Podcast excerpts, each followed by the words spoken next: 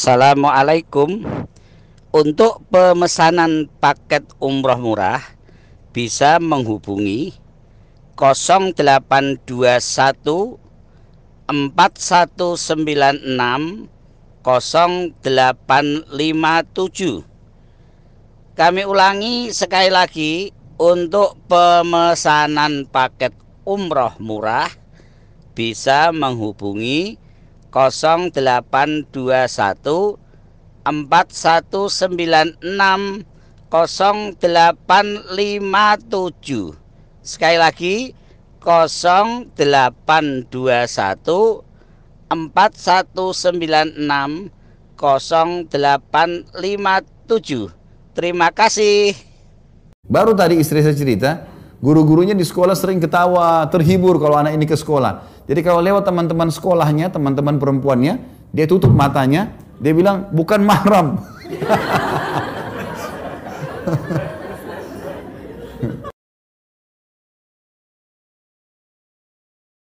ini penting sekali. Juga Bapak Ibu sekalian, Islam ini kita ini semua, suami istri, harus tahu di atas kepala kita ada bendera namanya Islam. Apa pun yang kita kerjakan, makanan, minuman, pendapatan, pergaulan, semua ini di bawah Islam. Jadikan Islam sebagai asas agama. Maka kita jadi tahu, ada masalah apa-apa, kita kembali ke agama kita. Oh agama kita bilang begini, ya sudah kita jalanin. Gitu Haram tinggalkan, halal tinggal, kerjakan, nikmatin. Gitu kan? Ini harus diketahui. Banyak orang misalnya suaminya kerja haram. Suaminya sudah tahu hukum, mau pindah. Istrinya bilang, jangan, nanti mau makan dari mana? Malah bukan Islam nih, gitu kan? Malah dia menyuruh suami dalam kesalahan. Ini nggak boleh. Baik, kamu mau keluar, ayo sama-sama. Keluar aja, bismillah, tawakal kepada Allah. Baik, suaminya bilang, nanti saya mungkin mulai cari kerja, nggak apa-apa. Kamu beli nasi uduk satu bungkus, kita makan berdua nggak apa-apa. Ini cinta kok ini. Gitu. Harusnya dukung gitu kan. Ini namanya menerapkan Islam. Anak-anak juga Bapak Ibu sekalian ya. Anak-anak itu dari kecil, dari kecil Anak perempuan pakai jilbab daripada topi-topi pakai jilbab. Laki-laki biasain ke masjid. Subhanallah saya punya pengalaman. Alhamdulillah Allah kasih saya enam orang anak. Ada lima orang perempuan, satu laki-laki. Yang perempuan-perempuan ini dari kecil, saya bilang istri saya, pakaiin jilbab dari kecil. Masih baik pakai jilbab kecil. Lucu kok, masya Allah. Kalau ada orang tua bilang panas, topi juga panas, gitu kan? Pakai jilbab. Subhanallah karena sudah terbiasa anak-anak perempuan saya saya pakai jilbab sampai pernah terjadi saya pulang taklim di Jakarta. Biasanya saya parkir mobil kemudian saya naik motor. Ambil panggil anak-anak saya yang masih kecil-kecil ayo ke ke supermarket dekat rumah belanjain mereka coklat apa segala gitu. Kakaknya udah keluar pakai jilbab, naik di motor. Adiknya masih di dalam. Terus saya panggil. Kebetulan ini kisah anak saya Suat namanya, di di dalam. Saya panggil Suat gitu. Dia nggak nyaut. Ayo nak, ya. Saya kebetulan saya suruh anak-anak saya panggil saya abati. Abati itu sama dengan Nabi Ibrahim waktu dipanggil sama anaknya Ismail, ya abati, wahai ayahku yang tersayang gitu ya. Jadi mereka panggil saya abati. Terus saya tanya, ayo Suat kenapa belum keluar? Gak ada suara. Abati sudah nunggu nak. Tetap Saya bilang sama kakaknya, sebentar nak ya. Saya parkir motornya, dia masih di atas motor, saya masuk ke dalam. Ternyata anak saya ini masih duduk di dekat pintu bagian dalam rumah, pintu dalam duduk duduk dan dia ngecilin badannya gitu. Kenapa nak Suad? Ada apa? Umi belum kasih jilbab. Anak ini tidak mau keluarkan kakinya dari depan pintu kalau nggak pakai jilbab. Waktu itu kelas 2 SD. Sampai saya waktu itu terharu dan saya mengatakan Alhamdulillah. Gara-gara apa Bapak Ibu sekalian? Saya selalu bilang, nah pakai jilbab wajib bagi perempuan, tutup aurat. Karena Allah, bukan karena abati ya. Ingat, Abati pun meninggal, kalian tetap wajib menjalankan itu. Nanti kalau meninggal masuk surga, anak-anak itu gampang sebenarnya. Karena mereka masih seperti kertas putih, kita bisa coret apa saja gitu kan. Itu tertanam di benak mereka sehingga mereka tidak berani keluar. Tidak pakai jilbab. Alhamdulillah. Anak laki-laki saya, dua tahun setengah kemarin, umurnya sekarang sudah tiga tahun, Masya Allah. Dua tahun setengah, saya sudah mulai bawa ke masjid. Ada masjid dekat rumah saya, saya jadi imam kebetulan. Kemudian ikut sama saya, saya ajak ke masjid gitu kan. Wais namanya, Wais ayo ke masjid ya, sholat nak. Iya. Dia masih belum terlancar ngomong kan, ikut ke masjid. Ya. Masjid dia lihat saya jadi imam, dia sholat di sebelah saya gitu. Saya kalau habis sholat biasanya saya taklim, ada kultum, dosa-dosa besar saya baca gitu, baca buku. Anak saya ini Uwais supaya lihat sekali aja. Dia cuma sekali lihat saya. Saya jadi imam, dia lihat cara sholatnya. Kemudian dia lihat saya juga habis sholat ambil buku, ada buku di situ, saya baca gitu. Yang kedua kali saya bawa ke masjid Bapak Ibu sekalian, dia masuk ke dalam masjid, habis salam, buku itu diambilin sama dia, dibawa kasih saya. Umurnya dua tahun setengah, dikasih disuruh baca. Saya berdiri, saya pegang, saya baca. Diperhatikan sama dia gitu. Yang ketiga kali, yang keempat kali, yang seterusnya saya bawa dia ke masjid, dia ambilin buku, dikasih sama saya, saya berdiri ceramah, dia ambil buku lain, dia juga ceramah. Di sebelah saya. Dia ngoceh-ngoceh saja. Sampai kadang-kadang jemaahnya ada yang ketawa gitu. Tapi dia ngomel dia ngomong saja sambil dia ikuti cara saya, pegang buku, dia juga ngomong, lihat saya sambil ngobrol. Dia ngomong aja. Bagi saya positif saja.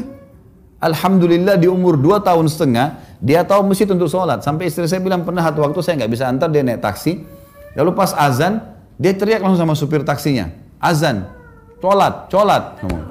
Sama supir taksi. Kata istri saya, takutnya nanti ini supir saya tersinggung nih. Tapi dia bilang gitu. gitu. Dia bilang gitu. Alhamdulillah. Saya ke masjid naik motor sama dia. Terus saya setiap ada jemaah yang lewat di situ dekat rumah, kebetulan ada jemaah-jemaah rutin. Saya bilang, Assalamualaikum Pak, Assalamualaikum. Ini Uwais ini perhatiin rupanya, anak saya ini perhatiin. Pulang dari masjid, lewat lagi dengan jemaah, dia yang bilang, Kum, kum, kum. Dia yang salam.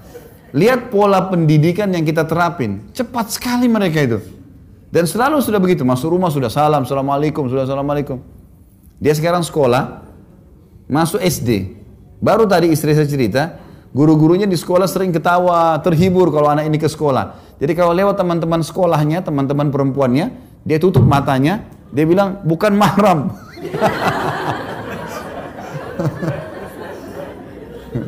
Padahal istri saya bilang, gitu kan. Itu kan ada mbak yang bantu di rumah. Ini Uwais bukan mahram sama mbak ya.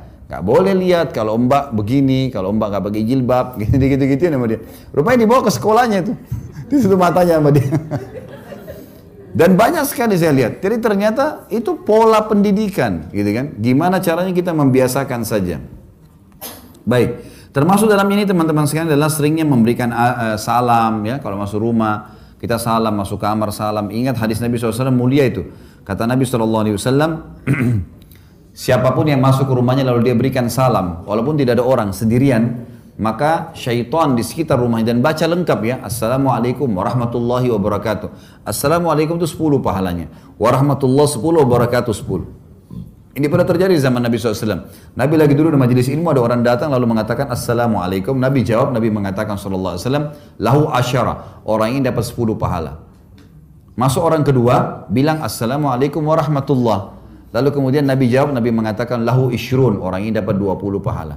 Masuk orang ketiga mengatakan lengkap Assalamualaikum warahmatullahi wabarakatuh Nabi SAW jawab Nabi mengatakan lahu thalathun Orang ini dapat 30 pahala Jadi jangan sia-siain tuh apa kata Nabi SAW? Kalau seseorang mau masuk rumahnya lalu dia memberikan salam, ada orang gak ada orang, maka syaitan di sekitar rumahnya berkata pada teman-temannya, tidak ada tempat nginap buat kalian malam ini. Gak bisa masuk rumah kita karena kita salam. Dan kalau dia makan membaca bismillah, syaitan akan berkata juga di sekitar rumah sama teman-temannya, tidak ada makan malam buat kalian malam ini. Ucapin salam, biasakan ketemu anak salam, telepon salam, di rumah juga itu teman-teman sekalian harus dijaga. Semuanya harus terasaskan Islam. Maaf, ini teman-teman di Bali, ya karena di sini banyak orang-orang yang suka dengan patung, ya. Itu orang Islam rumahnya nggak boleh ada patungnya tuh. Ya. Harus hati-hati karena patung itu tidak masuk tidak masuk malaikat. Untuk lebih jelas, Bapak Ibu beli buku judulnya Rumah-rumah yang tidak dimasuki malaikat. Mungkin harganya sekitar 30 ribu rupiah kok. Jadi kalau mau dipasang pun mungkin hiasan air mancur, tumbuh-tumbuhan. Tapi kalau manusia, hewan, jin atau malaikat. Ini biar ini dilarang karena ada hadis yang mengatakan rumah yang ada patungnya ya, itu tidak akan di, atau anjing warna hitam ya, anjing ya umumnya maka tidak akan dimasuki oleh malaikat. Artinya dimasuki oleh syaitan kalau tidak ada malaikat.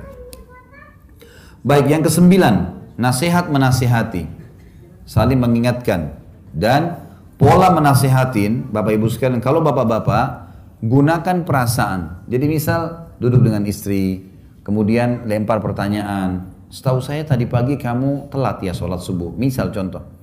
Kenapa? Kamu begadang, kamu ini. Kita jelasin. Tujuan untuk itu. Oh iya, saya semalam ngantuk. Coba diperbaikin ya. Nasihatin. Gitu. Kalau ibu-ibu yang mau nasihatin suaminya agak berbeda. Suami itu selalu merasa ada jiwa kepemimpinan. Sama dengan ayah. Maka sama dengan anak laki-laki. Metodenya adalah lempar pertanyaan. Bagaimana kalau ada orang yang telat sholat subuh? Bagaimana kalau ada orang yang e, tidak mau bersodakah? Atau apalah ya, kita lempar pertanyaan seakan-akan bertanya bagaimana pendapat dia. Itu metode nasihat yang paling tepat. Jadi kalau langsung dihardik, maka yang terjadi adalah ya penolakan. Yang ke sepuluh, sadarlah kalau dunia ini sebentar dan akhirat target hidupmu. Jadi kita kalau ada apa-apa kekurangan teman-teman sekalian, sadar dunia sebentar. Akhirat kita akan jadikan target. Kalau di akhirat sudah lain. Kata Nabi SAW dalam sebuah hadis yang sahih, kalau orang akan masuk, kalau orang mukmin sudah masuk ke dalam surga, tidak ada lagi capek, tidak ada lagi beringus, nggak ada lagi meludah, nggak ada lagi buang air besar, nggak ada lagi buang air kecil. Semua makanan dan minuman yang tidak dibutuhkan oleh tubuhnya, ada yang jadi energi, ada yang tidak dibutuhkan. Kalau di dunia keluar dalam bentuk kotoran, maka akan keluar dalam bentuk keringat yang lebih wangi dari bau kasturi. Semua laki-laki akan seperti poster ayahnya Adam, 60 siku ke langit. Ini 27 setengah meter. Jadi bapak-bapak yang pendek gak usah khawatir nih. Ya. Semua perempuan akan kembali kepada poster ibunya Hawa, 40 siku ke langit, 17 setengah meter.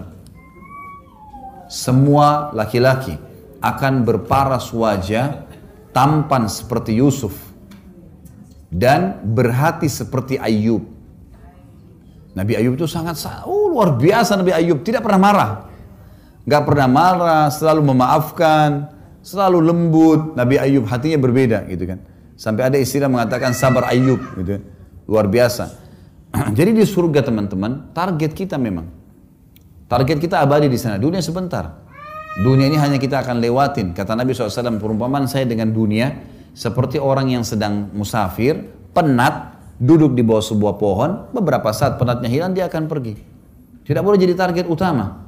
Target kita akhirat teman-teman sekalian. Maka jangan semua jadi asas. Ingat, mobil mewah, rumah yang mewah, tas yang bermerek, harta yang menumpuk, itu hanya kalaupun mobil kita bagus, paling jauh hanya pak diparkir di pagar kuburan, di luar pagar kuburan. Nggak akan ada dimasukkan liang lahat. Tas bermerek, segalanya tidak ada. Kita lahir dengan telanjang badan, dibungkus dengan satu, satu lembar selimut, kita juga meninggal dibungkus dengan kain kafan saja. Nggak ada yang dibawa, semuanya akan ditinggalkan. Maka jangan jadikan dunia sebagai target. Untuk apa jor-joran ribut gara-gara urusan dunia? Gitu kan? Ada orang rebut-rebutan warisan sama saudaranya hanya karena masalah dunia. Dunia ini kecil Bapak Ibu sekalian. Bapak Ibu pasti sudah sering naik pesawat. Kalau naik pesawat kita bisa lihat kalau lagi pas mau take off atau mau atau sudah take off atau, atau landing. Di atas tuh waktu belum jauh sekali kelihatan kita akan lihat tuh mobil. Subhanallah mobil-mobil semewah apa pun sudah tidak kelihatan. Cuma seperti gentong-gentong mainan kecil yang jalan. Gak ada nilainya. Orang berebut berlian, berlian. Kalau orang punya berlian seperti bola basket kayaknya luar biasa. Tapi kalau kita lihat dari atas pesawat udah nggak kelihatan. Tanah, Anggap di tengah-tengah Denpasar sini, seribu kali seribu meter, miliaran, mungkin sudah triliunan harganya. Baik, kalau kita naik pesawat masih kelihatan tanah itu. Sudah nggak kelihatan semua, dunia akan kita tinggalkan. Maka ingat target kita akhirat. Selalu akhirat. Apa pun yang datang dalam bentuk cobaan, kita bisa lalui kalau kita tahu target kita adalah akhirat. Ini termasuk kiatnya. Jadi sadarlah kalau dunia sebentar. Apa yang kita makan hari ini yang ada kita makan, apa yang tidak ada ya sudah.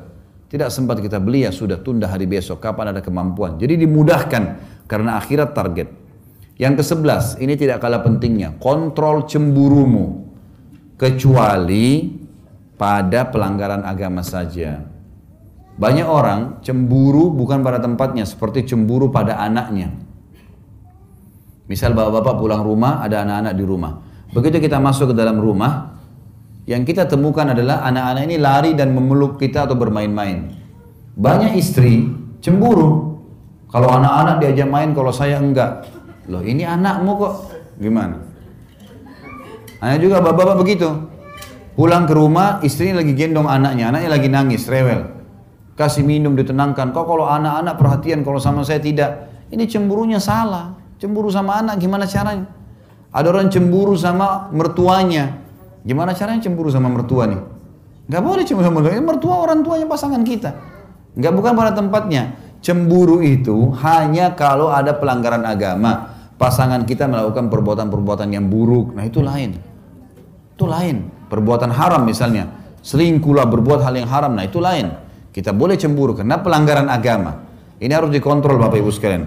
Ada orang cemburu bukan pada tempatnya, tidak terkontrol. Dan dia pikir cemburu itu berarti bentuk cinta sama pasangan. Tidak. Pasangan kita tidak akan senang dengan cemburu itu.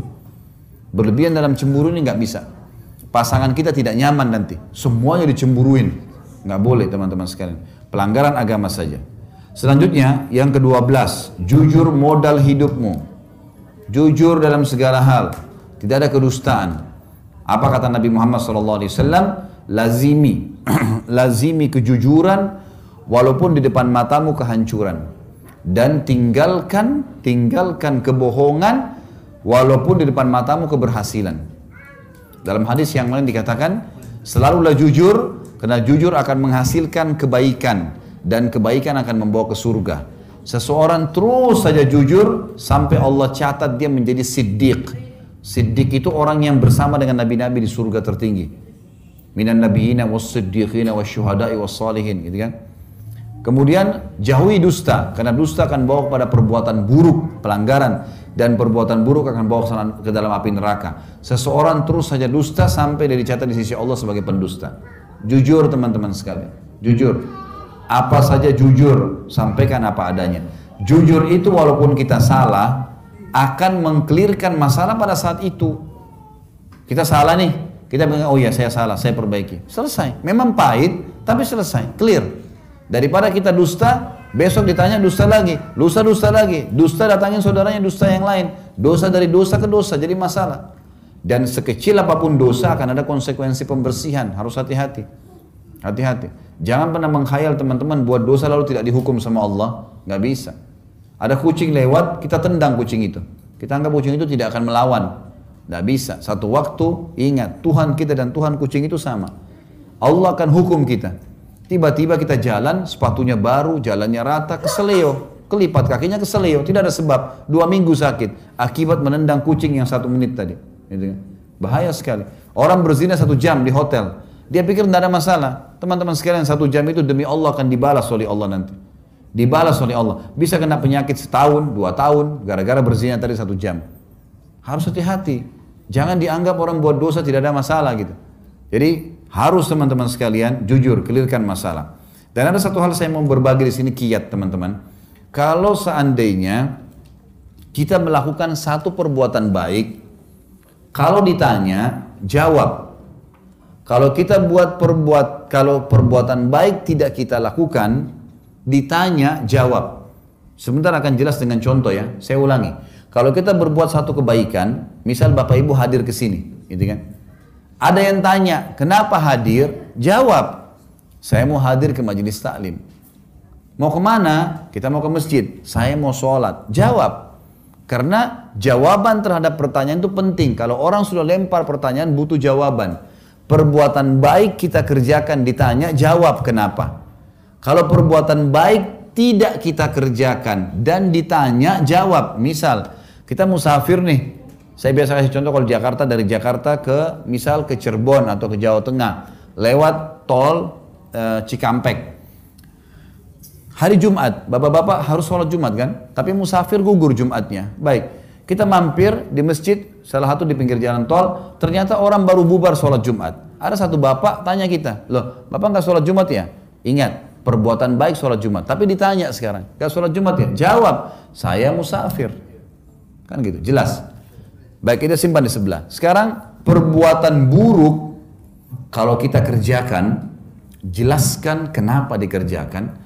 Perbuatan buruk tidak dikerjakan, jelaskan kenapa. Maksudnya begini. Misal teman-teman sekalian, ini gelas saya tidak sengaja kesentuh jatuh. Pelanggaran, buruk kan? Kenapa kok saya jatuhin gelas? Jatuh misalnya. Saya pinjam mobil teman, tabrak sesuatu Kan salah, ya. Perbuatan salah. Baik. Kalau kita melakukan satu perbuatan salah, jangan diam, jelaskan. Memberikan penjelasan terhadap perbuatan kita, maaf ya, saya salah. Tapi tadi saya tidak sengaja kesentuh jatuh. Menjelaskan kenapa, mengkelirkan masalah di dalam dirinya orang itu. Sama halnya ini yang digarisbawahi teman-teman sekalian. Tidak mengerja, uh, tadi kan mengerjakan perbuatan salah. Tidak mengerjakan perbuatan salah, jelaskan. Contoh begini. Ada teman-teman yang sudah ikut pengajian, kemudian sudah berubah nih. Nggak mau lagi ke diskotik, nggak mau lagi buat dosa. Teman-temannya banyak sekarang teman-teman telepon. Banyak orang yang terjadi di Jakarta ya. Temannya telepon nih, mau diajak ke diskotik janjian malam minggu. Dia mau angkat serba salah. Udah biarin aja deh sampai nggak diangkat. Begitu sudah tiga kali temannya miss call, dia alhamdulillah dia sudah tidak telepon lagi. Jadi kesannya kayak lari, kan itu. Kira-kira besok udah telepon lagi nggak? Telepon lagi. Caranya gimana? Angkat telepon itu. Assalamualaikum, waalaikumsalam. Ayo kita ke diskotik yuk. Waduh maaf, saya sudah ikut pengajian sekarang. Setahu saya itu nggak boleh. Nanti jadi begini. Nah kamu sekali-sekali hadir pengajian saya. Ya. Insya Allah besok lusa nggak bakal ditelepon tuh. Ya. Tapi sudah clear. Banyak orang enggak kan? Dia sembunyi dari kenyataan itu. Maka harus hati-hati teman-teman sekalian. Jadi difahami poin seperti itu. Ini kita sudah masuk ke masalah jujur modal hidupmu, kemudian tolong menolong yang ke-13. Tolong pasangan teman-teman sekalian. Jangan sampai kita malah membebankan pasangan. Contoh, suami kelilit utang. Ada pernah kejadian di rumah tangga di Jakarta saya pecahkan masalahnya waktu itu. Uh, suaminya ini rupanya punya masalah, temannya titipin duit, orangnya jujur baik gitu kan, titipin duit lalu ditipu orang. Waktu dia cerita sama istrinya, istrinya bilang, itu karena dosa kamu, duitnya kurang kamu dikasih saya tiap bulan. Suaminya sudah dalam keadaan beban, Ditambah lagi beban pikiran nih. Bukannya dia bantu tolong untuk keluar dari masalah, tapi malah tambah beban, gitu kan? Sama halnya juga suami begitu. Istrinya tiba-tiba simpan duit terus hilang. Pernah kejadian begitu ada seorang istri uangnya hilang. Bahasa suaminya, itu karena kamu nggak sampein ke saya, itu karena begini. Orang sudah sedang ada masalah, bukannya dibantu keluarin dari masalah, malah ditambah beban. Nah ini salah teman-teman. Harus kita saling tolong menolong kepada pasangan. Kalau sedang ada masalah kita pecahin masalahnya dia. Yang keempat belas, redam emosi kecuali pada pelanggaran agama. Tidak boleh ada marah teman-teman sekalian. Emosi harus hilang. Penyakit ini adalah penyakit yang paling banyak mendatangkan stroke, darah tinggi, penyakit-penyakit yang fatal, marah. Seorang anak muda datang kepada Nabi SAW, wasiatkan ya Rasulullah, jangan kamu marah. Apalagi ya Rasulullah, jangan kamu marah. Apalagi ya Rasulullah, jangan kamu marah. Orang kalau belajar bela diri, kemudian dia sudah sampai pada level orang yang luar biasa, sudah masternya, pasti yang yang, yang disuruh kontrol itu emosi. Kadang-kadang kalau kita lihat mungkin kayak ini orang tidak punya ilmu gitu. Begitu dia terserang baru dia bela diri. Beda dengan orang yang baru tahu dua tiga jurus. Cari gara-gara di jalanan gitu kan. Hmm. Jadi emosi itu memang harus diredam teman-teman sekalian secara agama dan juga memang secara kejiwaan manusia. Tidak bisa. Emosi itu kalau ada, maka mata kita melotot, kata kita kita jadi kasar, muka kita jadi jelek, semuanya tangan bisa melayang. Jangan emosi. Jadi redam ini. Ini harus diredam. Dalam rumah tangga harus bisa seperti itu.